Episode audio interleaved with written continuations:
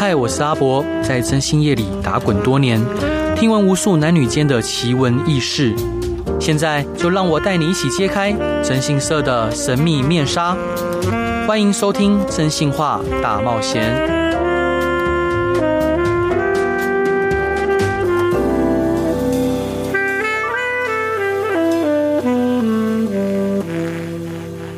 Hello，各位亲爱的听众朋友，大家好，欢迎回到飞碟电台，收听由我真心是阿宅所主持的《真心话大冒险》。今天想要跟各位聊一聊，就是所谓的选择。那今天想要跟各位分享一下我这这段时间以来遇到的事情。那如果说之前长期有在听我们节目的听众朋友就知道，说我是在单亲家庭下长大的。那其实我已经跟我的父亲已经有整整十年没有见过面。那在上礼拜的时候，哦，上上礼拜的时候，就是突然通知说，呃，就是他可能要离开了。那我就赶去医院见他最后一面。那见到他的时候，我是非常惊讶的，好，就是在我印象中的他是非常的。呃，风流倜傥，然后高高的、帅帅的，然后辩才无碍的一个人。但是当我看到他躺在病床上的时候，瘦骨嶙峋，然后呃，头发也掉光了，然后皮不复肉。我看到那样的景况的时候，其实我是非常的，嗯，我也说不上来那是什么样的心情跟感觉。然后后来他当天就过世了，过世了以后。接下来就是要办他的告别式，但是他也变得没有什么朋友，好朋友也都不在身边。然后我的爸爸又结过四次婚啊，结过四次婚。那真的后来留在他身边的就只有他其中一任太太，还有我的同父异母的弟弟，啊，当然还有我。那我还记得告别式的那一天，呃，雨就是一阵一阵的飘着，然后也没什么朋友过来。好，也没什么朋友过来。在当下，我就觉得说，为什么会是这样子？在这边，我想要跟各位听众朋友介绍一下我父亲。我父亲是一位非常非常聪明的人。他那年大学联考，我父亲他六十，他四十九年是。大学联考的时候，他数学好像是九十七分，然后他考上台大。好，在那个年代呢，上台大的人不是天才就是疯子哦，他非常厉害。然后他会弹吉他。他会吹口琴，然后他非常的高，然后身材也很好。那他朋友非常的多，好，因为他很会说话，很会逗人开心。所以在以前我小时候，我印象中就是家里总是三不五时会有很多亲朋好友来家里问候啊、聊天啊等等等等。这是我看到的爸爸。另外一面呢，他同时也非常喜欢创业。好，他一开始开了一家电脑公司，但开电脑公司之后没多久，他又失败了。失败之后，他又跟我奶奶拿了一笔钱，然后他又说要再创业，又再开了一家电脑公司、咨询公司，后来又失败了。那在之后，他开了一家补习班，开了补习班做了两年、三年，结果后来也倒了。那后来他又跟我奶奶要了一笔钱，去山东呃卖茶叶。那卖茶叶就也卖得不是很好啊，结果就是不停的在这样状况之下跌跌撞撞。我对我爸爸是没有什么印象的，因为从小，呃，我爸爸妈妈离婚之后，嗯，他很少回来，我是给奶奶带啊，我给奶奶带，我爸爸很少来看我，很少来看我，反而是有时候我可能放学回家看到家里的东西，奶奶家的东西被砸烂。好，就是假设不管是木，因为我们家奶奶家是木造的平房，那所有的家具都是木头做的，所以我就要回家看到家里的椅子啊、呃桌子啊又被砸得烂烂的，我就知道我爸有回来了。那我爸就是透过各种方式去跟我奶奶要钱。那另外一方面，我同时看到我的妈妈，我的妈妈呃选择把我妹妹带在身边，好，我的亲生妹妹带在身边。我的妈妈，我的妈妈是一名国小老师。那她跟我爸爸离婚之后，我爸爸没有给她任何的抚养费，然后我的妈妈就很辛苦的把妹妹抚养长大，让我妹妹去学各种才艺，然后呃有的时候饭不小心煮太多，呃酸掉了，因为我六日会回妈妈那边住。那我们还是会把它吃完，就是非常的节省，然后也非常的呃很努力的把每件事情把它做到最好。就是我们看到我爸爸，就是总是呃想要做各种创业，然后不停的跟家里要钱，但是每次要的钱他又不好做，就不停的失败。然后每次看我爸回来都开不同的车，然后带着不同的女孩子。那我妈妈则是非常专心的，呃，非常努力的把工作做好。她她是一名国小老师，然后把我妹妹照顾好。后来在四年前，我妹妹结婚的时候，就是我妹妹长大了。我妹妹结婚的时候，嗯，我就看看着我的妈妈牵着我妹妹的手，好走上台，把我妹妹的手交给她的先生，然后台下是我妈妈后来的先的老公。那，就是我叫他叔叔哦，叔叔也在台下非常的感动，然后眼泪在眼眶打转，就亮亮的。那我爸爸没有被受邀，也没有人想邀请他。那我其实这一段的过程，我一直在看在眼，就是我的爸爸跟我的母亲分别做着两种两种不同的选择。我的爸爸不停的就是向外寻求他所开心的事情。那我的妈妈比较注重所谓的责任。其实，在我从从事征信社的十六年的过程之中，嗯，我常会看到有一些当事人，有些当事人他可能选择呃守着这个家庭，然后他的另外一半可能完全没有任何的责任感可言，然后也对另外一半的痛苦没有任何感知的能力，然后。我想跟听众朋友分享一个，就之前分享过的，在婚姻里面犯错比较少的一方，在离婚之后都过得比较幸福。在我从事十六年的征信工作以来，从来没有看过例外。所以说，可能今天听众朋友你发现说啊，我今天我的先生或者我的另外一半，可能他变得好像很没有责任感，然后我很努力的养着这个家，照顾这个孩子，他却无法去感知到或体认到我们的辛苦，然后甚至可能外遇了，或赌博、酗酒。好，或做出各种伤害家庭的事情。其实，如果到这个阶段，你就不妨，嗯，毅然决然的选择离开这个家，好，放弃。因为其实离开后，你会过得比较幸福。我还记得有一次，我国一的时候，我爸爸，嗯，那时候他开着补习班，然后他把我叫到他旁边，问我说：“如果爸爸跟妈妈复合，你会开心吗？”好，我告诉他说：“你们不可能复合的。”那我爸爸就听了就哈哈大笑啊，就说：“对呀，对呀，你也知道不可能复合。”但其实我内心想的是，就算你们想复合，我会反对，因为我妈妈离婚之后，其实她过的是比较踏实的。我记得小时候，可能我三岁、四岁，不四五岁的时候，因为我我其实很早就有印象跟记忆了。我四五岁的时候，有时候可能起来就看到我爸跟我妈在在在打架。好，在打架。当然，妈妈年纪那个力气一定比较小嘛，大部分就是被打的那一方。那我就看着，然后年纪小的我也不能做什么，然后就慢慢自己就沉沉睡去。那在我国小二年级那一年，呃，运动会早上妈妈有来看我。那后来下午的时候，我妈说她下午再过来，但她这样一讲之后，她再也没有回，就没有就就没有回来了。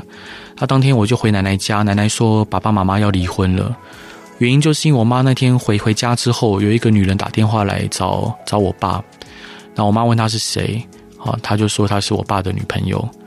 其实我妈在呃跟他结婚的这个八年以来，接过很多很多类似像这样的电话。那那一天他真的受不了，他就跟我爸去说，问他到底要不要，就是不要再外遇了。那我爸反而更小灯小气，反而就是可能对我妈施暴。最后我妈当天就回娘家。那回娘家之后，她就就是我的外公外婆也不愿意，就是再接再再接受我爸爸，两个人就因此离婚了。那他们的人生就走上两个不同的道路。那接着我想要继续跟各位报告，就是其实在这段过程里面，我感到是非常的难受的。其实有一种人，他是很难获得幸福的，就是被原生家庭诅咒过的人。好，因为呃，人类在演化的过程中，孩子好，因为他的生理跟经济上高度的依赖父母，所以自然而然演化出一种策略，就是孩子会呃无条件相信爸妈讲的话，会服从爸妈，或者把父母的权的指令把它权威化。那同在正向的关系之中，就是父母也会因此就觉得说，那我要给孩子更多的支持跟照顾。但是然而，并不是每一位父母都对孩子有这样的责任感跟责任心。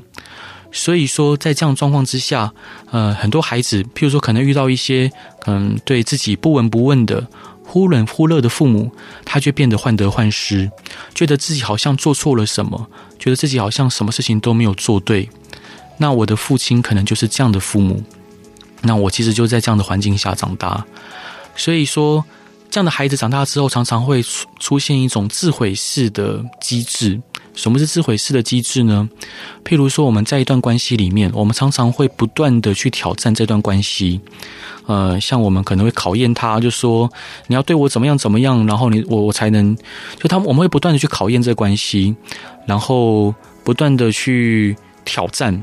好，就是不管是用各种呃不理性的方式哦，或者是可能用各种不是让别人舒服的方式去挑战我们的亲密关系，然后不停的去尝试之后，等到对方真的已经对我们自己已经没有了心，然后或者那个爱情已经已经已经已经冷淡了，然后我们再来说啊，对啊，你看这个，嗯，我我早就知道说没有所谓的真爱存在，在以前的我会这样子。好，在以前我会这样子，我常常会忘了说，爱是需要灌溉的，而不是需要考验的。而在理性的一场关系里面，我们本来就会想要寻求自己可能比较舒服的、舒适的相处模式。而像我们这样子家庭成长的的孩子啊，很有可能就反而是不断的去考验关系，然后去让这关系变得更更紧绷、更僵化，然后最后。毁掉了之后，再去指责说啊，我早就说这个感情不可靠。嗯，今天想分享这些，主要想跟各位听众朋友报告，就是说，其实，在这样关系成长之下的孩子，他是很很需要、很需要大量的。就算你给他再多爱，好像也还不太够。只有一天他自己醒过来，他才有办法去改变这样状况。然后下一段我想要继续跟各位报告，就是我爸爸跟妈妈。他不同的选择。那这一段想要分享给大家的歌是阿牛的《城市蓝天》。那我们一起来听这首。Hello，各位亲爱的听众朋友，大家好，欢迎回到飞碟电台，收听由我真心是阿仔所主持的《真心话大冒险》。刚刚上一段聊到，就是我爸爸跟妈妈做的不同选择。就是我的父亲，他选择比较做自己，然后每一次回来就是跟家里要钱，然后嗯，带不带不同的女性。然后开着不同的车，然后吃着很好吃的东西。他他跟我讲，他昨天又去吃了什么，呃，什么牛排啊，德国猪脚啊。但是我跟我奶奶其实就是就是吃着粗粗茶淡饭哦。那个吃的菜是后院种的地瓜叶，然后有偶尔吃的鸡肉也是自己家养的土鸡啊。每每次那个土鸡被被宰的时候，我还边掉着眼泪边吃哦。那我的妈妈则是很努力的把妹妹抚养长大，倾尽一切的，不管透过标会，不管透过任何模式方式，倾尽一切让我妹妹学一切可以学的东西。所以我妹妹其实蛮多才多艺的，学了很多才艺。那反而是有有一次，我记得我说我想跟我跟我奶奶说我想学爵士鼓，奶奶说家里没钱，那钱都被爸爸拿走了。啊，我真的很想学啊，结果我爸很生气啊，说要冲回来揍我这样。但当然，后来没有学，我也觉得也也没什么不好啦，也没什么不好。那那一天，我爸爸在告别式的时候，因为只有他两三个朋友有来，我突然发现我很生气。我生气也并不是生气我父亲，而是我生气说：为什么你以前那么多朋友，然后你跟他们称兄道弟，跟他们去吃喝玩乐，跟他们去呃寻欢作乐哦，结果。现在你可能人躺在那边，但你这些所谓的朋友呢？这些所谓朋友呢？他们他们有来吗？他们在哪里？啊，他们在哪里？我我很想问这句话。啊，那我也气那一些朋友，好气那一些当初跟他称兄道弟的啊，然后甚至怂恿他不断换、不断交新的女朋友的这些狐群狗党啊。其实我不断。我我其实当下很生气，在生气之后，我突然意识到我是很爱我爸爸的。我突然意识到我非常爱他。嗯，我突然发现到我的所有一切的行为，就是包括我可能呃离开离开学校后我做的一些事情。虽然我很少跟我爸有机会见面，虽然他成长过程从来没有在我身边，但我发现我好像做的一切事情都是，好像隐隐约约都是为了符合他的期待。譬如说，我记得很清楚，就是在我国高中的时候，那时候。呃，新党那时候还很很红。那我的爸爸在元旦的时候会带着我去总统府升旗。那我会看着就是这个新党的车队，嗯、一辆接着一辆。然后我们从桃园，有些人溜着直排轮，比较大的孩子啊，或者会溜的，就溜着直排轮到，还有就是累了就上车，好，就是一路从桃园到总统府。然后到总统府之后。大家就看着我们青天白日满地红的国旗冉冉上升，然后喊着中华民国万岁，唱着国歌。我好喜欢那样的氛围。那所以说我离开学校之后，我对于政治就有莫名的憧憬跟想望。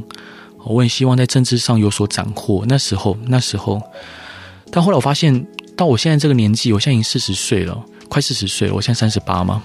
我突然发现说，好像这些其实不是我真的想要的。我想要的其实就只是很单纯一个餐桌，好，然后跟家人在一起吃饭。所以我发现，哎，这些原来是我爸爸想要的，然后我就我就为他而做。包括可能后来创业，然后后来创业，我先是开了一家鸡排店嘛，到后来开了一家，现在现在开征信社，开征信社十六年了。就我发现，我创业好像也是为了。为了我爸，因为我爸每次可能小时候偶尔看到我的时候，我不知道，不管我考试考得好还是普通好，因为我其实成绩算还还不错。那我爸总是会摇头，他会说啊，我考考那个什么烂成绩啊，他都说他上台大的，因为他是武林高中毕业之后就去台大嘛。他总是会觉得说，哎，我们的成绩不好，所以我就很努力的想要做的让他认可。让他认同，所以我很努力的，不停的在工作，然后不停的想要让自己变得更好。那同时，另外一方面，呃，我我知道我的聪明才智远远不如我的父亲。我记得我父亲在玩踩踩地雷的时候，那个微软的小游戏，踩地雷啊，新接龙的时候，他总是可以很快的破关，然后很快的，嗯，把，就是像我自己玩新接龙，我自己永远就是。卡关哦，破破不了关，但他总是可以很快的破关。然后玩踩地雷，不管是难度多高的，他总是可以很快的在两分钟之内把一盘又一盘的结束。我就认识认知到，就是他是一个那么聪明的人，然后我的聪明才智远远不如他。那如果像他这样的人做生意都会失败，表示说，呃，做生意成不成功，就好像不是有关于聪明才智，而是有没有办法、有方法的。有目的性的、脚踏实地的去做，所以我，嗯，这方面在做生意这方面，我就完全采取跟我爸爸不一样的方式。他做什么，我就不做什么。像譬如说，我爸爸呃很喜欢应酬，好晚上去喝酒啊，去酒店啊，去各种呃湖光交交错的地方，好去应酬。那我自己，嗯，不要说从来没有，就是很少。很多人说做征信社一定要大量的应酬，但是基本上如果嗯，我我比较起同行哦，我几乎是不应酬的。我更喜欢待在家里面。那像我爸爸，他可能对自己的欲望非常的看重，所以他会不断的换车，不断去吃好吃的东西。但是我我自己来讲，我就嗯，我车买了，我就不会再换了，除非它坏掉。然后我的衣服啊、裤子啊，也都是穿了呃很多很多年，除非有人送我。然后。我吃东西也都，我可以整整好几年都吃同一家自助餐，所以我我发现，只要跟我爸爸做不一样的事情，我才有机会稍微接近，嗯，比较我们想要的那个方向。然后另外一方面，嗯，我爸爸他非常的无法感知到别人的痛苦。譬如说，当我的母亲，或者是我的妹妹，或我自己，可能在这样的家庭关系之下，非常的难受、苦痛的时候，他会觉得那都是矫情，他会觉得说那都是自己要把自己生活过不好的。他无法去体认到，其实，在那样的环境下，其实相对相对下，其实我们觉得很煎熬。他无法感知。其实，在这样状况之下，常常出现在一些可能比较传统的家庭啊，传统家庭，因为他会觉得说，哎，男男孩子就会比较是应该要呃比较高的地位的，好，男人是一家之主的。在这样状况之下，他会觉得说，他周遭的一切都应该老围着他转，所以他无法去。认知到别人的心里的不舒服、不好过，他会认为说那些都是不对的，都是没有必要的。他以自己的情绪跟情感为中心，所以说在这样状况之下，我就变得相反，就是我对于别人的难过跟苦痛，我会，我我发现我自己会去征服别人的这个感受，就是我当当我看到别人不好过的时候，我会比自己不好过更。更去关切，更去感到不难难难受。所以，当我遇到说有人可能需要帮忙，像之前呃遇到一个妈妈，她可能孩子走丢了，走丢七天，那还警方都找不到，那我就无偿帮她去找到她的孩子。我发现我比她更焦急，包括之后呃在我们从事征信社的种种过程中，为什么我跟别家有一个很大不同，就是。当客户他很痛苦、很不好受的时候，我会把它当成自己的事情，然后更积极的去处理跟想办法去改善它。反而是我自己的事情，我常常反而觉得无所谓。甚至有的时候我会想要把，嗯，有时候我会有点自厌或自弃的心态。我觉得这些可能都是嗯原生家庭。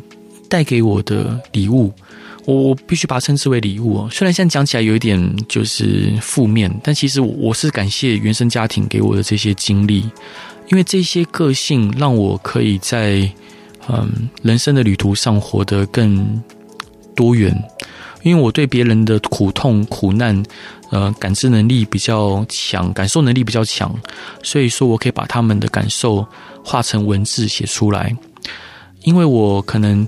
对于父亲的做法，嗯，我知道说那个做法可能会导致失败，所以他用一个，他用他自己的生的的，嗯，人生教给我上了一堂非常宝贵的一堂课，让我可以在他给他和妈妈给我的，呃，这副身体之下，我可以更努力的去把我的事业跟我的工作做好。那当然，嗯，在我个性上的种种缺陷，我也很感谢，就是。我的父亲，他用他的身影告诉我说，要如何去克制跟控制自己的这一个令人令人可能会感到不快的性格。所以，其实回到现在，我还是很感谢我爸爸。好，其实虽然即使我们长时间没有没有相处，好，本来我嗯，我曾经跟我的家人说，我可能他走的时候，我也不想去看他。好，但说真的，等到他他。嗯，真的快快不行的时候，我其实很感谢上帝啊，真的感谢主，就是让我有在他身边陪他见他最后一面，陪他走完这段过程。那这段想分享给大家的歌是伍佰的《白鸽》，那我们一起来听这首歌。Hello，各位亲爱的听众朋友，大家好，欢迎回到飞碟电台，收听由我真心是阿仔所主持的《真心话大冒险》。这一集想要跟各位聊的是选择以及原生家庭带给我们的影响。那刚刚讲的是我父亲，嗯，其实我父亲在前几年做了一些很不好的事情，好，包括说，当我奶奶已经被他拿钱拿到没有钱可以拿了，那他就会要我奶奶把。最后的房子也卖掉。那到了后奶奶，我奶奶在晚年已经得了失智症，也已经不能不能做任何的决定了。然后后来因为，诶，就是失智症嘛，我爸爸就把她放在安养院。然后那时候我奶奶心脏有有问题，好，那那时候我，呃，因为我在坐牢，所以说我无法无法去带我奶奶去看医生。那我的父亲。他为了让自己可以赶快拿到他要的东西，因为我父亲他不想付安养院的费用，所以说他就把他就不带奶奶去看医生。后来奶奶就就过世了，然后就过世了。甚至我没有办法去送养我长大的奶奶最后一面。啊，当然，这个是我自己犯的错，所以我也不能怪别人。但是他没有带奶奶去看医生这一点，甚至不容许我的，呃，我就是其他家人去带奶奶看医生，这点是我很难去接受跟认可的，不可能认可啊，怎么也也很难去原谅他。所以在那之后，我其实就不太想要跟我父亲再见面。那。他拿了奶奶很多很多的的的钱，都拿去挥霍。就像我上一段跟各位讲的，其实小时候跟奶奶都是，呃，很很省吃俭用。我们掉在地上的饭粒啊，都还是会捡起来吃。然后，但我爸爸总是就是换着一台又一台的车啊，载着一个又一个不同的女朋友。然后，他也给我一些很特别的观念呢，在电广播里面就不方便讲。但我看着我妈妈，我妈妈，她其实，在跟我爸离婚之后，其实我妈妈还是非常爱着她。有时候，因为我妈妈六日有时候会接我去外婆家住，因为我是奶奶带嘛。那我妈有时候六日会来接我，那妈妈就会跟我说，就是她跟爸爸发生了很多事情啊。譬如说，我在跟妈妈在椅子上看《新不了情》这部电影的时候，好，妈妈就会呃一直跟我讲剧情，接下来应该会怎么发展。好，那我就说，妈妈你怎么好厉害，你都会猜得到。他就说，你爸爸以前也说我很适合去当导演或编剧，因为你因为我我怎么样怎么样。就他在跟我对谈过程中，他常常会提到爸爸的一些事情，譬如说他会提到，嗯，有一次他们骑摩托车经过田里面，突然有一只牛，呃，哞了一声，然后爸爸就就吓到，然后把。把我妈甩甩到那个田里面了，就摩托车跌倒，然后我妈摔到田里面，然后他他就指着腿上那个疤，就说那时候是跟你爸爸出去玩的时候留下来的。然后他会跟我讲说，我爸当初跟他求婚的样子啊，然后他会跟我讲当初我爸怎么样去追她的。其实我爸当时追她的时候是非常有趣的，因为我爸有一个好好高中的好同学。呃，不是，是国中的好同学。那后来他们高中毕业之后，我爸就把那个高中好、国中好同学的那个毕业纪念册拿来看，然后刚好看到他从里面找三个最漂亮的女孩子，其中一个是我妈。然后因为以前的毕业纪念册后面有姓名跟电话还有住址嘛，他就打了这个三个女孩子的电话，结果我妈竟然接了，其他两个没接，所以就没有遇到这个状况哦。那我妈接了之后，我爸就。就刚开始跟我妈聊天啊，攀谈啊。我妈这个，我妈那时候又单纯，就就傻傻的跟我爸聊了几句。结果我爸就跑去这个外公外婆家，就去等我妈，然后就两个人就认识了，交往。就我爸其实他这方面他行动力真的很强，我觉得行动力这方面我应该有学到我爸爸。那后来。他在追我妈的过程中，他就跟我妈说，如果不嫁给他，他就他就要逃兵，这样，他这种情绪勒索方式，就我妈也就嫁给他了。